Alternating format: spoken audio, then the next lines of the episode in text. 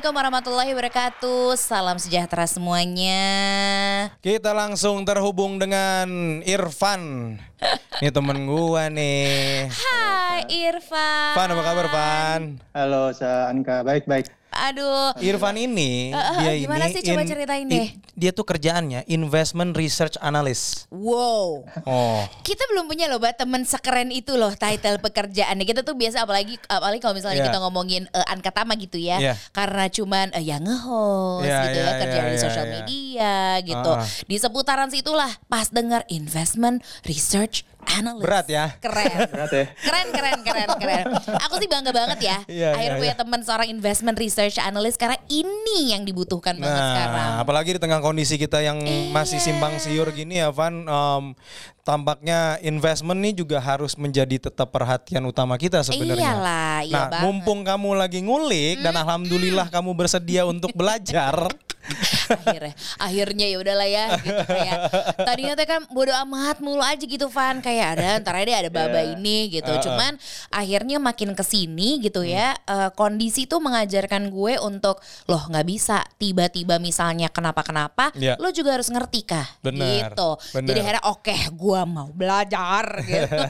Dan nggak apa bukan nggak apa nggak sulit dah nggak Enggak sulit nggak sulit gitu. enggak. mudah banget ya. Benar-benar kayak sesimpel gitu. Hal apa sih yang sebenarnya harus kita siapin Hmm. ketika kita tuh mau investasi Van gitu. Hmm. Selain misalnya kayak ya mental siapin. nah sih Van Van?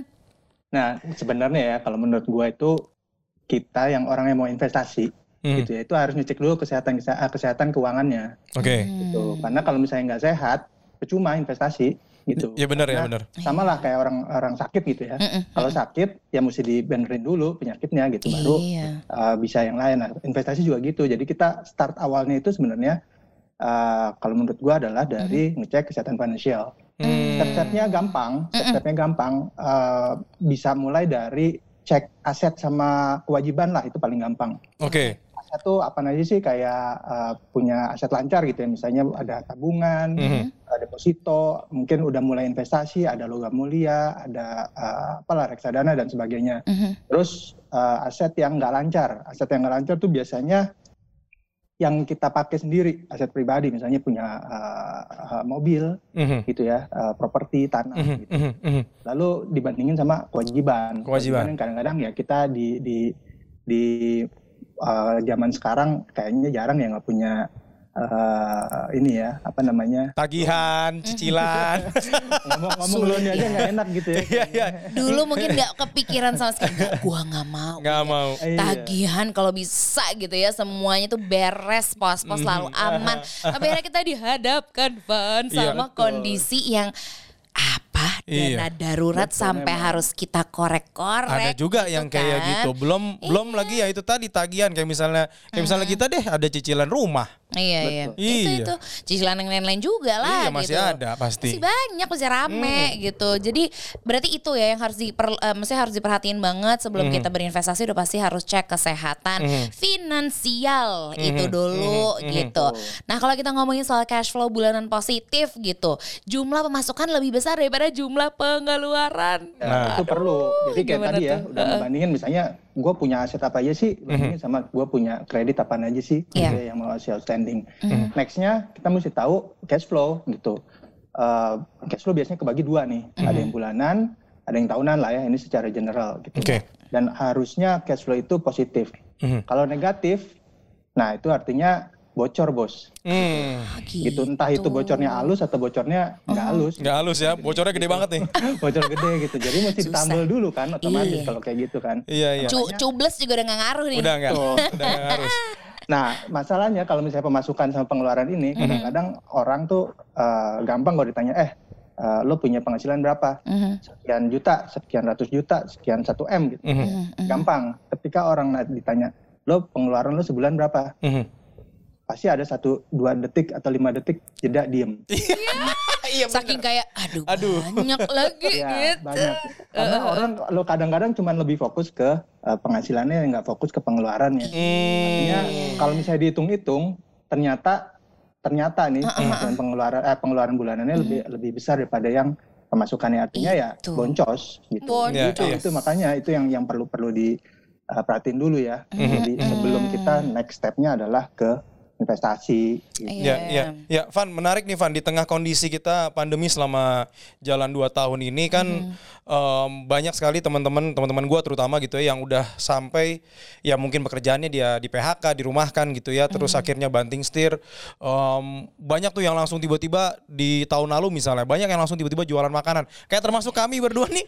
Sumpah eh, Van kita sampai punya da- dagangan tuh masing-masing Iya. sampai kayak apalagi yang harus Apalagi kita lakuin dari ya, mulai gitu. jualan duren gitu tahun lalu kan. Jualan durian, iya benar. Terus habis itu tahun ini ya itu ada Gureso, ada Jawa Ada Jawa Ika. kita jualan makanan sama ya kan kita jualan makanan gitu. usaha seadanya. Nah, gitu. tapi kalau misalnya yang sampai nggak bisa usaha terus dirumahkan dan mereka harus menggunakan uh, dana daruratnya gitu. Ini ini kayak gimana nih model investasinya harus diperhatikan kan kalau urusan dana darurat kayak gini, Van? betul, Iya. gimana baiknya? Jadi sebenarnya sungguh beruntung gitu ya teman-teman yang sebelum pandemi ini Hmm. gitu ya udah punya cadangan dan darurat. Itu sangat beruntung. Iya. Gitu memang fungsinya dan darurat adalah ya kondisi seperti ini gitu. Hmm. Kondisi ketika kita kehilangan penghasilan gitu entah Hmm. entah kita mungkin uh, perusahaannya di, di PHK di perusahaan Mhm. atau mungkin bisnisnya tiba-tiba uh, uh, apa namanya drop gitu ya kayak Iya. tahun lalu gitu. Anjlok itu memang ya. fungsinya betul fungsinya dana darurat adalah seperti itu. Oke. Nah kondisi sekarang memang mau nggak mau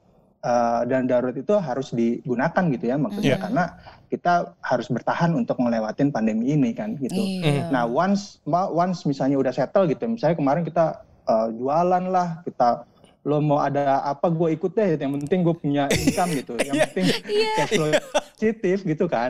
Bener. Yang penting betul. Nah once itu udah balik stabil, balik lagi ke cek lagi gitu. Mhm. Wah kita udah punya uh, cash flow-nya udah positif lagi, balik lagi kita harus nyisihin lagi nih berapa yang harus ditabung, berapa yang harus jadiin cicilan, berapa yang Iya. harus dijadiin uh, pengeluaran pribadi dan sebagainya. gitu. Pos-pos bermunculan lagi tuh ya. Pos-posnya balik kita lagi ya. Isi Betul. lagi gitu. Oke, berarti tadi em, gua tangkap adalah kondisi keuangannya dulu harus pulih dulu ya, Van? Mhm. Yes betul dong, harus Oke. sehat dulu.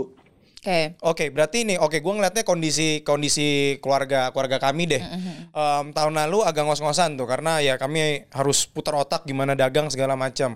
Perlahan dimasuk 2021 nih Van kondisi em, keluarga kami udah mulai membaik lah. Udah mulai recovery, terus udah mulai ada plus, pos-pos juga sudah mulai terisi. Nah, Iya. kalau udah kayak gitu, kami harus ngapain lagi nih? Next step Soalnya sekarang nih lagi terlena, maunya mau liburan. Iya kayak enak kali ya liburan ya gitu karena udah senep. Ini kan soalnya kita beradu ya Van, maksudnya mental ya kan mental kita Iya. harus dibenerin. Sedangkan kesehatan finansial juga lagi kita usahakan dan upayakan luar Iya, biasa iya. gitu. Pengennya Gimana supaya ya? nggak terlena sih, nggak terlena Iya. ketika oh udah mulai enak nih, yuk yuk ke mana Gitu. yuk, bosan nih di rumah terus. Boleh gak sih Yang kayak prokes gitu? gitu yuk, Iya. gitu. Gimana Van? Bosan ya emang ya. Cuman untuk untuk sebelum itu ya pasti di make sure di make sure bahwa alokasi cash flow-nya itu udah udah pas gitu ya. Mhm. Jadi misalnya mesti dicek, misalnya tabungannya berapa persen sih dari income bulanannya? Iya. Apakah minimal biasanya sih kita kasih ngasih guidance itu minimal 10 persen. Hmm. Hmm. persen udah ditabung belum sih? Gitu udah disisihin buat eh, tabungan investasi atau Mhm. sebagainya gitu ya. Mhm. Uh, lalu uh, cicilan cicilan bulanannya entah itu total ya akumulasi entah itu mobil, rumah, kartu kredit dan sebagainya sebagainya itu max-nya itu 35%. Lebih atau enggak sih? Gitu. Itu mesti dicek. Hmm. Kalau misalnya lebih mau nggak mau harus dikurangin gitu atau Iya. menambah menambah income atau ya uh, pengeluaran yang lainnya harus di di di apa namanya? Di dijadiin less priority gitu ya. Mhm. Oke. Uh, lalu yang ketiga biasanya penghasil eh, pengeluaran rutin itu biasanya 40% lah ya maksudnya Mhm. untuk untuk biaya hidup gitu ya keluarga. Mhm. Lalu yang paling terakhir itu adalah pengeluaran pribadi ya biasa hobi lah ya. Iya. Hmm. Misalnya suami punya hobi sendiri, istri punya sendiri itu kan Mhm. pasti punya punya untuk pengeluaran. Nah, itu sih yang yang mesti di uh, dipastiin bahwa alokasi itu sudah back to normal gitu sebelum Oke. sebelum ya kita mulai meng, apa, mengalihkan kebosanan-kebosanan selama Iya, iya, iya, dua iya. tahun ini sih gitu ya. Ya berarti berarti minimal minimal tuh sudah 10% ya Van, nggak bisa turun lagi tuh. Iya, kalau buat yang di tabungan yang disisihin ya, tabungan dalam bentuk uh, investasi itu 10% minimal. Minimal. Hmm. Minimal Oke. dan Oke. itu harus dikeluarin di awal. Mhm. Jadi artinya ketika ketika misalnya kalau misalnya yang eh, yang karyawan gitu ya, setiap akhir bulan itu dapat penghasilan, Mhm. itu 10% harus disisihin dulu. Potong Karena atas berarti ya? misalnya- Kenapa gimana? Dipotong Potong. atas ya berarti ya? Potongnya Betul. dari atas Karena ya. kalau enggak nggak akan nggak akan kejadian deh.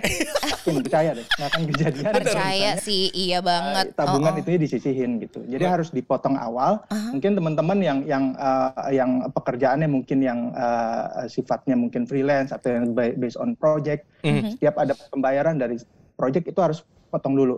Harus itu pasti. Kalau enggak eh, akan susah gitu ya. Nah. Iya iya iya ya menarik ini em, lu mention pekerjaan itu karena pekerjaan kami berdua kayak gitu ya. Ih, Kami nggak punya kita tuh nggak ketebak banget, Van. Iya. Maksudnya ada ada momennya eh, ya kerjaan gitu ya lagi tiap hari ada, Ada, gitu. Cuman ada. kan kalau misalnya kami kan konsepnya Ih, bilang freelancer juga enggak ya sebenarnya. Ya, sebenarnya Tapi ya freelancer. freelancer gitu. Karena kami benar-benar bernaung ya di Iya. perusahaan kami sendiri gitulah ibaratnya. Jadi ada ada fase-fase yang memang kami lagi em, income-nya lagi turun Iya. beberapa bulan terus naik lagi jadi nggak Iya, stabil sifatnya. bener, gitu. Kalau yang sifatnya nggak stabil itu tetap harus di 10% Van. rumusannya sama nggak, Van? Sebenarnya lebih bijak sih dia di digedein ya gitu.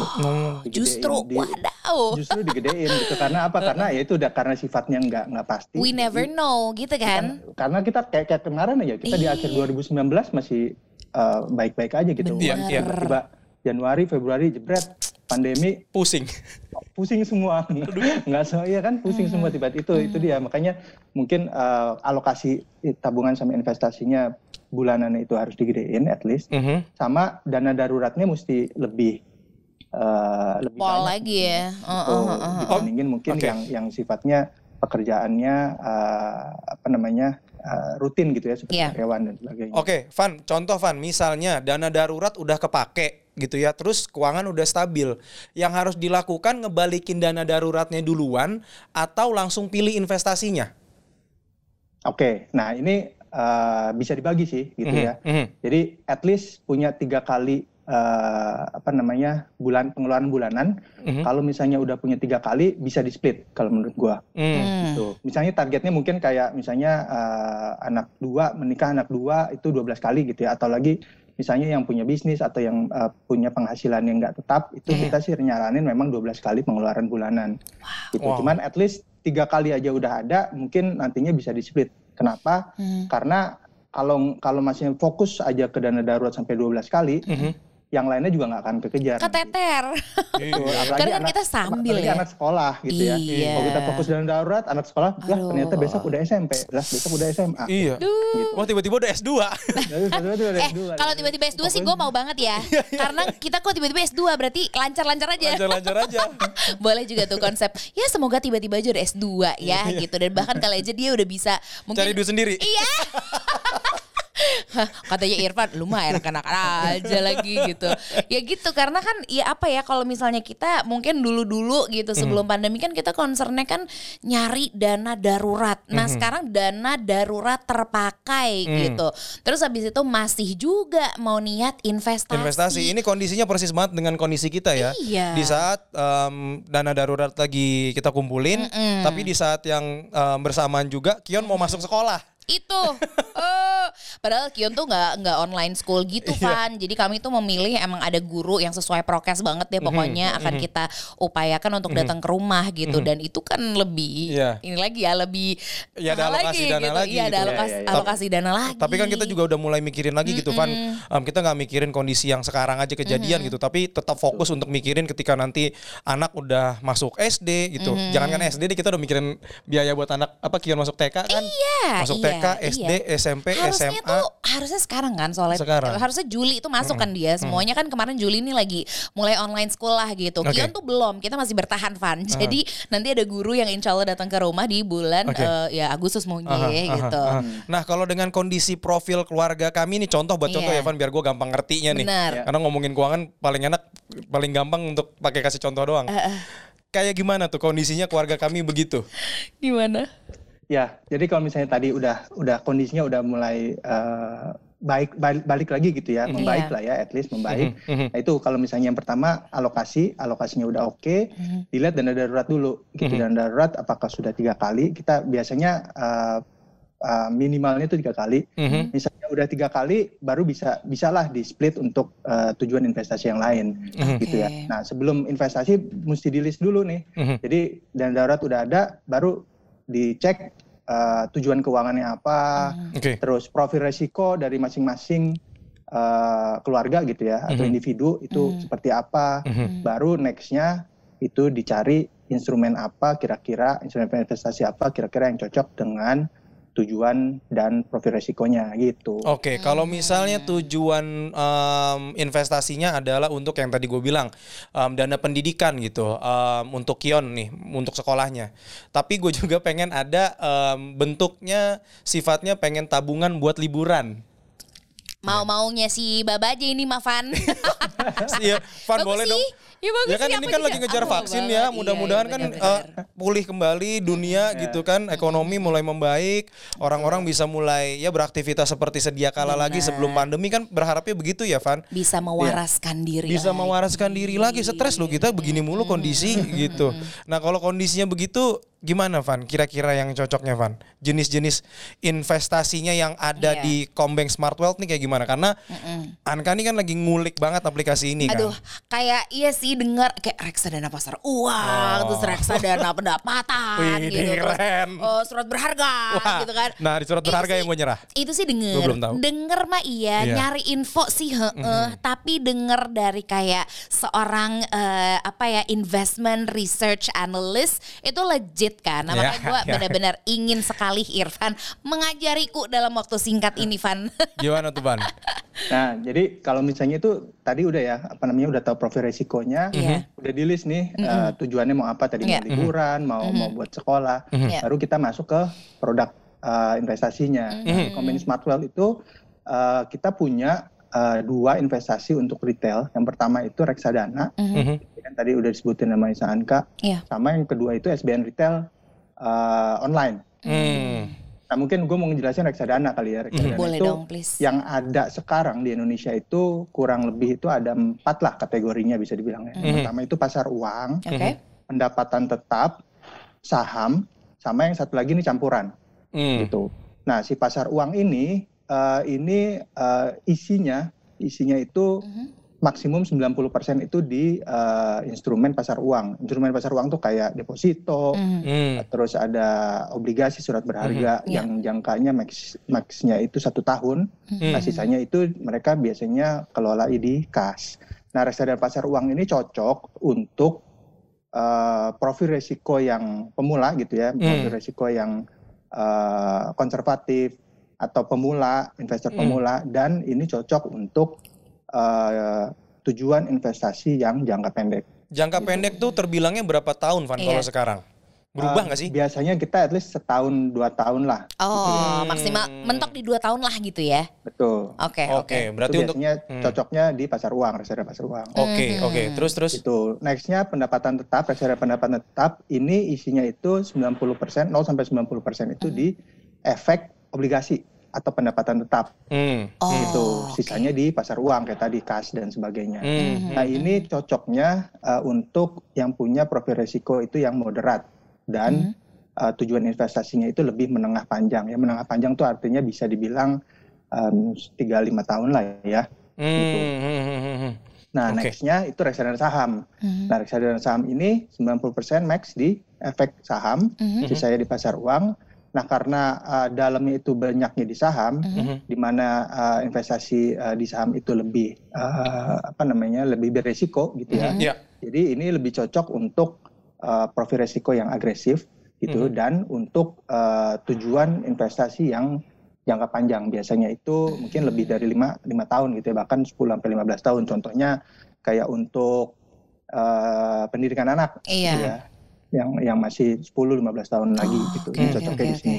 Oke. Sisanya ya satu lagi itu campuran. Nah, campuran ini uh, dicampur-campur lah sama si manajer investasi. Ada ada pendapatan tetapnya, ada sahamnya, ada pasar uangnya, ada dan di ini mix gitu ya. Biasanya itu maksimum itu 50-50 lah antara Hmm. Hmm. Hmm. Oke. yang pendapatan tetap sama yang si saham Hmm. gitu. Itu reksadana. Hmm. Iya, iya, iya, iya, iya, iya. Itu baru reksadana itu udah Baru reksadana udah tuh udah ya. banyak. Wow, wow, wow. wow. Ada jangka Oke. pendek, jangka menengah, jangka Iya. panjang. Ha, ha, ha, ha, ha. Jadi emang gitu. lagi-lagi tergantung eh, needs-nya dari masing-masing ya Van ya gitu. Pinginnya Betul. tuh apa, butuhnya sih bukan pengen ya. Kalau kemauan sih kayak pengen semua Iya, gitu. iya, Cuman iya, iya. yang paling eh, dibutuhkan sesuai dengan profil dari eh, dari kondisi kesehatan finansial kita juga Mhm. gitu ya Van harus dibikin relate juga gitu. Nggak asal ah gue kayaknya yang ini aja deh Iya, nggak iya, bisa iya. asal ya Van kalau karena gitu, kejadiannya gitu. kejadiannya kayak gini Van, gue beberapa kali pernah mau mencoba, bukan mau mencoba ya, sudah mencoba gitu ngambil yang em, saham gitu ya.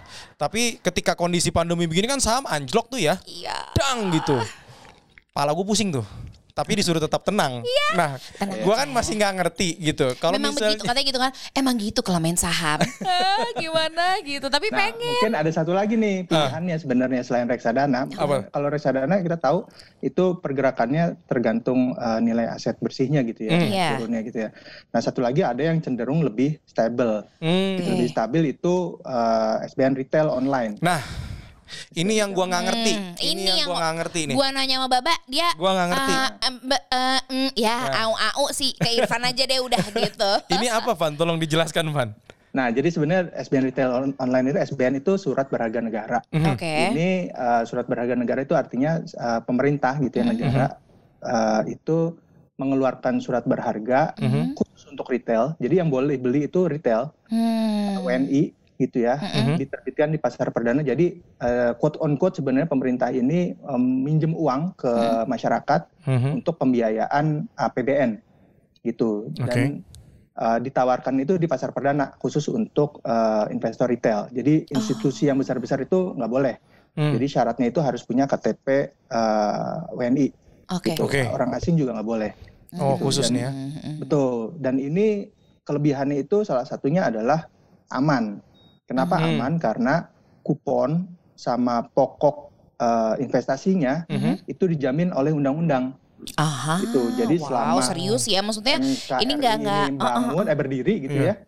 Itu Aman. pasti pasti dibayarin. Gitu. Ya mudah-mudahan tetap berdiri ya Van. Iya dong, please.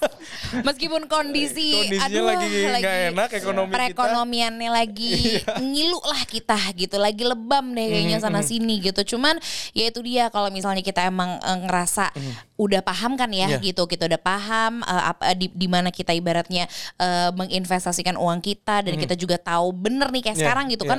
Kan aku jadi tahu ya. Iya iya. Kan kemarin nanya di bawah mentok di bawah Betul. gitu. Van, gue mau nanya Van. SBN online ini recommended nggak menurut lu? Iya. Nah, SBN online ini eh, kita rekomendasi gitu Mhm. ya. Oke. Cuman yang perlu diperhatikan adalah eh, Mhm. mungkin mungkin sebelum sebelum ke sana gue pengen masuk ke ini lah ya, ba- pembagian gitu ya. Kayak tadi reksadana ada pasar uang dan sebagainya. Mhm, Nah, SBN online ini kebagi dua juga gitu. Jadi Oke. sama pemerintah dibagi eh, skopnya gitu. Ada yang konvensional, ada yang syariah. Oh. gitu. Hmm. Karena memang investor syariah ini cukup gede di di Indonesia. Hmm. Dan setelah itu dibagi lagi bahwa ada yang bisa diperdagangkan, ada yang nggak bisa. Oke. Itu artinya uh, ketika kita uh, investasi gitu ya uh, sama pemerintah, Mhm. kita investasi itu setelah masa holding periodnya selesai, biasanya sebulan atau tiga bulan gitu, itu bisa diperjualbelikan di pasar sekunder. Oh. Gitu, Hmm. itu yang yang bisa diperdagangkan. Contohnya Mhm, itu mhm. ada obligasi retail Indonesia, mungkin uh, yang lebih gampang apa sering terdengar di Ori, ori. kita itu ori. Iya iya iya iya. iya. Terus uh, kalau dari sisi syariahnya itu uh, sukuk retail atau sukri Hmm. biasanya Oke. Oke oke. itu bisa diperdagangkan. Nah yang nggak bisa diperdagangkan itu ada SBR itu Mhm. saving bond retail Mhm. sama sukuk tabungan itu yang dari sisi syariahnya. Hmm. Tuh. Hmm. Nah ini kita rekomendasi karena uh, dia itu dibayarnya bulanan semua semua. SBN retail online ini Oke. terus terjangkau Mhm. gitu ya dari satu juta bisa. Oh, Oke oke oke. Boleh lah itu boleh banget Oke. sih. Heeh. Terus eh, ini ada kelebihannya juga adalah pajak kupon. Pajak kuponnya itu lebih rendah dari eh, deposito. Oh jadi Oh, oh gitu. jadi jadi di- dikenakan pajak sama pemerintah tapi angkanya kecil berapa persen Van? Eh, 15 persen. eh, kalau misalnya deposito kan di, eh, perbankan itu 20 persen ya. Jadi kalau Oke. eh, obligasi ini 15 persen. Oke. Ini ini ini cocok untuk investor permula eh, se- apa pemula seperti Anka begini? Cocok, cocok. Jadi biasanya eh, jangka waktu yang diterbitin pemerintah saat ini gitu ya Mhm. itu antara 2 sampai 3 tahun. Oh. Jadi untuk untuk bisa dicocokin sama eh, tujuan investasi yang menengah juga Mhm, gitu. Hmm. Oke, ini in returnnya dia dia oke nggak sih? Em, kan kalau di di kepala gue ya, kalau yang memang mau yang hasil eh, returnnya oke ya, pasti high risk gitu di ke saham gitu. Bagaimana dengan SBN ini, Van? Eh, menarik sih gitu ya. Eh, kita eh, gua khususnya itu selama penerbitan pemerintah gitu ya. Itu su- menganalisa bahwa pemerintah itu selalu ngasih apa yang dibilang itu premium lah ya. Jadi mereka kan eh, pemerintah itu biasanya benchmark itu suku bunga acuan gitu Iya. ya. Saat ini tiga setengah persen. Mhm. Nah biasanya itu pemerintah selalu ngasih di atas itu. Gitu selalu ada. Jadi jadi kalau misalnya dilihat memang relatif jauh lebih menarik ketika eh, dibandingin mungkin dengan eh, tabungan atau deposito. Oke, Gitu. oke. Pertanyaan khusus nih, kalau misalnya SBN ini terpengaruh nggak sama gejolak politik negara? Wow, lah, ya karena kan ini makin makin karena kan ini surat berharga negara yang dikeluarkan Iya, oleh iya, negara iya, sama iya, pemerintah iya. gitu. Gue langsung kepikirannya ke situ, Van. Ngaruh nggak? Apalagi Iya. kan bentar lagi mau pilpres 2024. Gimana, tuh? Gimana Berubah tuh? nggak? Jadi yang tadi gue bilang di awal, jadi ini eh, investasinya relatif aman gitu Mhm. ya karena dijamin sama undang-undang. Jadi yang jamin bukan undang-undang, eh sorry yang jamin itu bukan eh, si presiden Mhm. atau eh, kabinetnya gitu. Iya. Yang jamin itu undang-undang. Hmm. Siapa pun presidennya, siapa pun menteri keuangannya itu bisa berganti, tapi ini tetap akan dibayarkan kupon sama pokoknya karena yang dijamin itu undang-undang. Oke, ini berarti ada macam-macam banget ya. Mm-mm. Oh. Eh, Ini apa nih? Nah ini nih Van yang gue pengen tanyain Mhm, mhm. Sukor Asset Management Nah. Apalagi tuh Aduh udah ada sih beberapa kali dengar Lagi-lagi ya kan sekalian mumpung ada Irfan ya kita sih Iya, iya, Ya iya. emang pengen nanya banyak Van Apa itu, Van? nih, Sukor gitu. Asset Management, Van. Nah, Sukor Asset Management itu eh, adalah salah satu manajer investasi gitu ya, yang mengelola reksadana yang bekerja sama sama eh, Commonwealth Bank. Hmm. Nah, si manajer investasi ini itu adalah perusahaan yang mengelola dana nasabah dalam Mhm. bentuk investasi reksadana maupun pengelolaan dana nasabah secara individual. Hmm, hmm. Gitu. Nah, cuman biasanya eh, manajer investasi itu dilihat dari dana kelolaan nih. Mhm. Hmm. Jadi kalau misalnya si Sukor Asset Management ini per tanggal 16 Juli kita punya datanya itu dana kelolaan itu eh, sudah mencapai lebih dari 19 triliun. Wow. Nah, besarnya dana kelolaan ini menunjukkan eh, bahwa manajer investasi ini dipercaya oleh eh, investor Mhm. untuk mengelola dananya. Oke, berarti ah, Kalau misalnya udah udah udah bermitra dengan Commonwealth Bank, Mhm. itu juga artinya uh, manajer investasi ini sudah mela- melalui proses due diligence, due diligence gitu ya dari Mhm. Commonwealth Bank yang kita pilihkan sebagai salah satu manajer investasi yang terbaik lah. Oke, Oke. berarti kalau misalnya udah masuk ke Combank Smart Wealth, di situ kita juga bisa milih manajer investasinya. Nah, kalau misalnya kita da, kalau misalnya uh, Asa eh, sama Anka itu ngecek gitu ya di Common di Combank Smart Wealth Aha. itu Sukor Asset Management ada dua produk yang kita, Oke. uh, yang kita uh, tawarkan di Common uh, di Combank Smart Wealth. Hmm. Yang pertama itu ada Sukor Invest Equity Fund. Ini Mhm. reksadana saham Hmm. gitu. Kayak tadi kita bahas ini lebih cocok untuk yang uh, profil risikonya agresif sama Mhm. yang uh, investasinya jangka panjang. Mhm. Gitu. Nah, kalau misalnya dilihat dari uh, performance uh, Sukor, Inv- uh, Sukor Invest Equity Fund ini, ini Mhm. performance-nya juga cukup baik gitu ya. Mhm. Performance tahunannya tujuh kali konsisten mengalahkan uh, indeks sejak peluncuran. Wow, berarti oke nih manajer investasinya ya. Sukor Asset Management ini punya uh, produk yang lain itu adalah Sukor Invest Money Market Fund. Ini reksadana pasar uang. Gitu. Hmm. Jadi ada dua produk yang ditawarkan di uh, Commonwealth Bank. tinggal bisa dipilih dia tuh ya. Kalau misalnya mau uh, lewat manajer investasi Sukor Asset Management tinggal dipilih tadi tuh dua Ya. yang tadi itu produknya. Oke. Pilih yang mana? Gitu. Bentar Kita ya. lanjut, kita lanjut, kita BRB, lanjut. ya. Kita lanjut lagi nih, kita lanjut lagi. Kita masuk ke aplikasi luar biasa yang kalau tadi ada momen-momen lu ngejelasin gue udah mulai udah mulai waduh, Gimana nih? udah mulai Nyernaknya nih kita mulai harus tenang. Iya, kita butuh nafas gitu. kita ha-ha. butuh dimudahkan dengan aplikasi Combank Iya Smart Wealth kayak ini. apalagi kalau misalnya gue gitu ya Van Maksudnya dasar bu ibu aja gitu Hmm. kan Eh, Dijelasin kayak tadi tuh kayak gimana Mungkin kalau 15 tahun lalu duduk di bangku SMA saya bisa jawab 15 menit kemudian bisa kejawab semua Tapi kalau sekarang butuh ada kayak gimana ya Yang ada kita pegang gitu Iya. di smartphone bisa kita lihat Iya. Tiap hari gitu Dipandangin, Dipandangin gitu. Makanya didoain. pas tahu gitu wah ini ini the best nih Combank uh, Smart Wealth app nih Mhm. ngebantu banget nih gitu kan. Jadi waktu gue nanya sama si Baba Baba cuma ngasih nih lu lihat dulu nih. Yeah. nih ada sih apa namanya Combank Smart Yeah, Wealth app ini yeah, nih yeah. gitu. Baru deh tuh oh iya ya Hmm. jadi apa ya semacam ada buku panduanku gitu. Yeah, tapi yeah. dalam di dalam smartphone at the same time gitu. Dan ini nih fitur-fiturnya luar biasa ceritain Van karena kalau gue yang cerita takutnya sotoy. Iya, takutnya soto orang baru masang, Iya, baru orang, install. Orang baru seneng ya, baru seneng, baru seneng lagi seneng-senengnya make. Artinya kan masih ada fitur-fitur yang mungkin belum ter Iya. eh, apa ya terdetek atau Ada terlihat. hidden gem hidden gemnya. Bener, biasanya masuk lagi, wah ada ini, ada lagi, gitu. Gimana, nah kayak gitunya.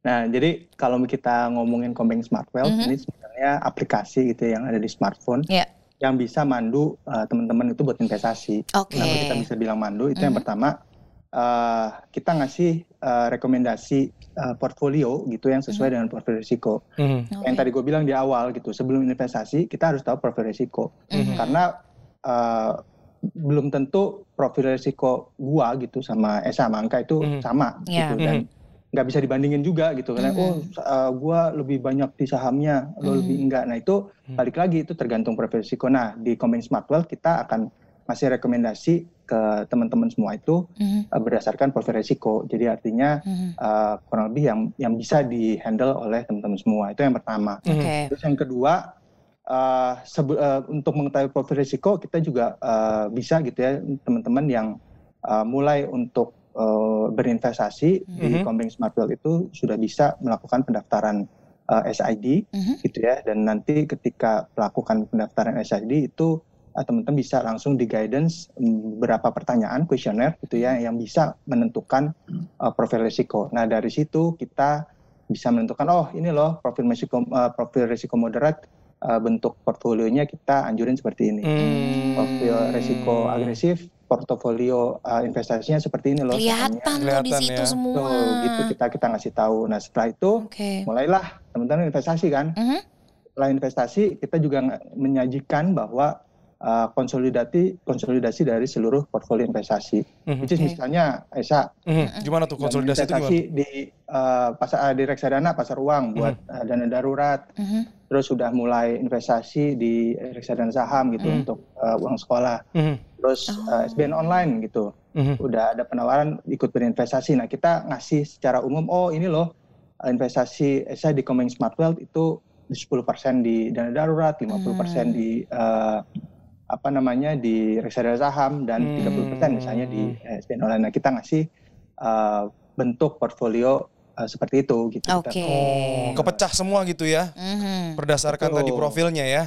Betul. Oke, gitu. oke. Nah selain itu kita juga uh, ngasih uh, apa namanya uh, informasi gitu ya. Mhm. Kita kita kirimkan informasi mengenai kondisi ekonomi sama uh, pasar terkini gitu biasanya kita Nice. itu nanti akan ada uh, push notification gitu ya uh, yang keluar dari Combank Smart Wealth itu ya yang kondisi ngasih Iya. tahu bahwa oh ini kemarin ini contoh uh, Bank Indonesia uh, motong suku bunga Mhm. gitu Hmm. atau Bank Indonesia stay terus misalnya ada rilis data keuangan eh Mhm. sorry, rilis data ekonomi yang terbaru misalnya jadi Mhm. Mhm.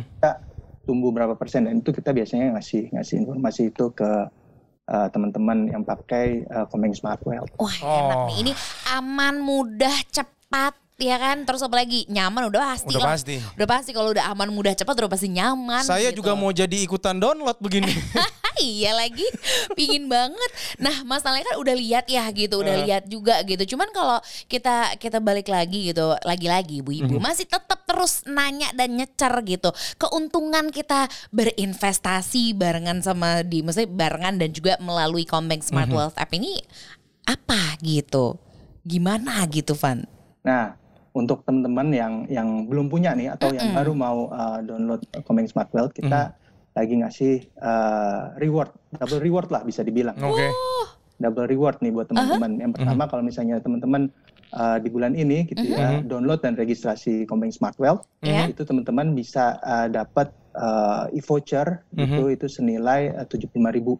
Wih, Oh, lumayan oke. Selain loh itu ketika sudah download Mhm. sudah lihat oh ini uh, aplikasinya uh, Smart Wealth teman-teman sudah mulai investasi Mhm. Mhm. kita ngasih uh, cashback uh, itu net 75% dari apa namanya biaya pembelian teman-teman, biaya pembelian reksadana Hmm. teman-teman. Oke. Oke. Nice banget Nice. Saya langsung saya langsung saya langsung download nih. ya. Iyalah. Tuh, Pilih bahasa bahasa Indonesia bahasa Inggris. Bener. Bahasa Indonesia aja biar gak Iya, keder. tuh. Hah? Nah pokoknya nanti kita kita pasti akan ngasih promo gitu ya ke Iya dong, gitu aku ya, suka promo. menarik gitu ya. Eh, eh, eh. Eh, kalau misalnya pengen tahu promo-promo terbaru dari uh, Komeng Smartwell mungkin Mhm. bisa bisa dicek di uh, website uh, Commonwealth Bank-nya. Oke Oke. deh. Oke. Di sosial medianya semuanya juga lengkap ada kok dong. gitu. Jadi tenang aja.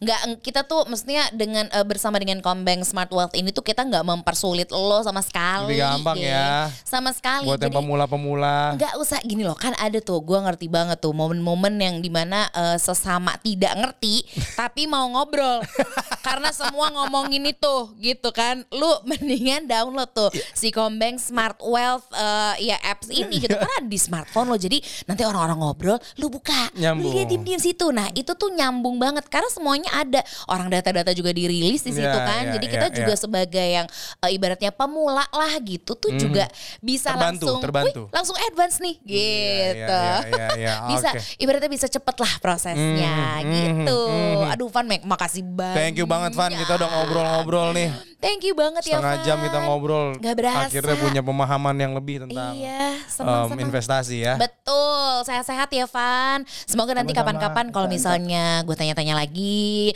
ngobrol-ngobrol lagi Iya. jangan bosen ya Iya, gitu. kita ngobrol lagi ya Van nanti langsung Van gimana nih? Iya. Investasi nih mulai pusing lagi nih. Gue langsung nanya-nanya lu ya. Masalahnya lagi-lagi investment uh, research apa analyst gitu kan akan selalu menganalisa. Jadi ntar kita tanya-tanya Irfan lagi aja. Dah, gue mau lanjutin lagi nih. Yuk lanjut lu. Investasi dulu. Nah, kan udah mulai muncul. Mulai sekarang. cerita ceria